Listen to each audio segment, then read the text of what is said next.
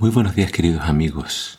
Hoy en Primero Dios te voy a invitar a que juntos leamos Apocalipsis capítulo diecisiete.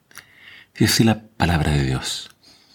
Uno de los siete ángeles que habían vertido las plagas vino donde estaba yo y me dijo: ven para que veas lo que le pasará a la gran prostituta que se sienta sobre las muchas aguas. Los reyes tuvieron con ella relaciones sexuales ilícitas, y los habitantes del mundo se embriagaron con el vino de su inmoralidad. En el espíritu del ángel me condujo al desierto. Allá estaba una mujer sentada sobre una bestia escarlata, que tenía siete cabezas y diez cuernos, y el cuerpo recubierto de blasfemias contra Dios. La mujer, vestida de púrpura y escarlata, estaba adornada de hermosísimas joyas de oro, piedras preciosas y perlas, y sostenía en la mano una copa de oro, repleta de obscenidades y de las impurezas de su prostitución. En la frente llevaba escrito su misterioso nombre: Babilonia la Grande, madre de las prostitutas y madre de las más odiosas idolatrías del mundo.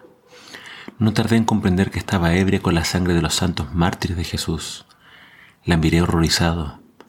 ¿Por qué te horrorizas?, me preguntó el ángel. Te voy a decir quién es ella y quién es esa bestia sobre la que está sentada. Esa bestia antes vivía, pero ahora no. Sin embargo, pronto surgirá del abismo y marchará hacia su destrucción. Los moradores de la tierra, que no tienen su nombre escrito en el libro de la vida desde la creación del mundo, se pasmarán de asombro al verla aparecer después de muerta. Y ahora oye y entiende bien lo que te voy a decir. Sus siete cabezas representan las siete colinas sobre las que está asentada la ciudad en la que reside esta mujer. Representa también siete reyes. Cinco de ellos ya cayeron. El sexto está gobernando ahora y el séptimo aún ha surgido, pero reinará por poco tiempo. La bestia que era y murió es el octavo rey, aunque es uno de los siete que habían reinado antes, e irá también a la destrucción. Los diez cuernos son diez reyes que todavía no han subido al poder. Durante una hora se les permitirá reinar junto a la bestia. Luego su propósito es entregar al monstruo el poder y la autoridad que poseen, y se unirán para pelear contra el Cordero.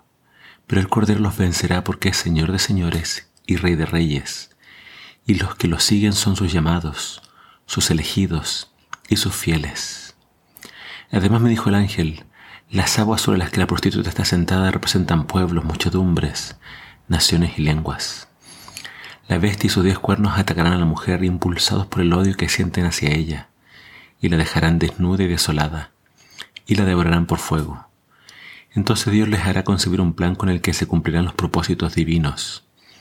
Por acuerdo mutuo entregarán a la bestia la autoridad que poseen para gobernar, hasta que se cumplan las palabras de Dios.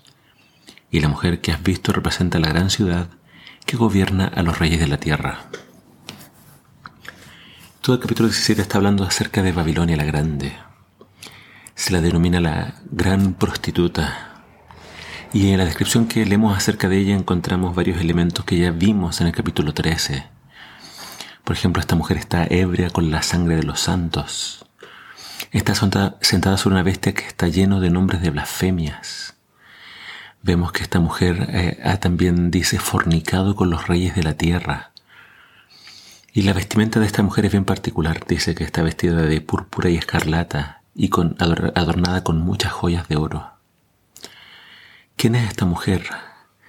Bueno, partir diciendo que Babilonia eh, en la Biblia es un claro símbolo de un enemigo grande del pueblo de Dios. Eh, Babilonia significa confusión. Y acá se dice acerca de esta mujer, acerca de la confusión, que ella es la experta en las más odiosas idolatrías del mundo. La mujer en la Biblia tiene que ver con, es un símbolo de la iglesia. Eh, interesantemente, en el capítulo doce ya vimos a otra mujer, pero esa mujer era pura, vestida del sol. Esta mujer está completamente envilecida, ya que se la llama la gran prostituta, la gran ramera. Entonces muchos ven en esta mujer a un símbolo de la iglesia apóstata de la Edad Media. Una iglesia que fornicó con todos los reyes de la tierra, es decir, tuvo relaciones ilícitas. Eh, nosotros vemos que una cosa muy importante, por ejemplo, en algunas naciones es mantener separada al Estado de la religión. Pero cuando vemos que esta mujer se mezcla con los reyes, es porque hubo entonces claramente una violación a esa gran regla. Y cuando el Estado se mete en la iglesia o la iglesia se mete en el Estado, muchas veces hay persecución y hay toda clase de males. Entonces vemos que esta mujer es la que persiguió al pueblo santo durante toda la Edad Media. Es una mujer que tristemente se alejó de Dios, de Cristo, y finalmente pelea contra Cristo. Pero dice que Cristo, que es el Rey de Reyes y Señor, Señor de Señores, va a vencer a este poder religioso político. Entonces, eh, vamos a ver que hoy y mañana Apocalipsis se centra en esta mujer. Pero vamos a ver que entonces, aunque esta mujer se aleja de Dios, Dios siempre tiene un pueblo fiel dentro y fuera de ella. Así que nuestra meta tiene que ser: seamos parte de ese pueblo fiel que no se aleja de Dios, que no se contamina con enseñanzas y que sigue el Cordero por donde quiera que va. Recuerda que nuestra meta es ser de aquellos que tienen sus nombres escritos en el libro de la vida, los que van a vencer y los que van a ser salvos. Que el Señor te bendiga.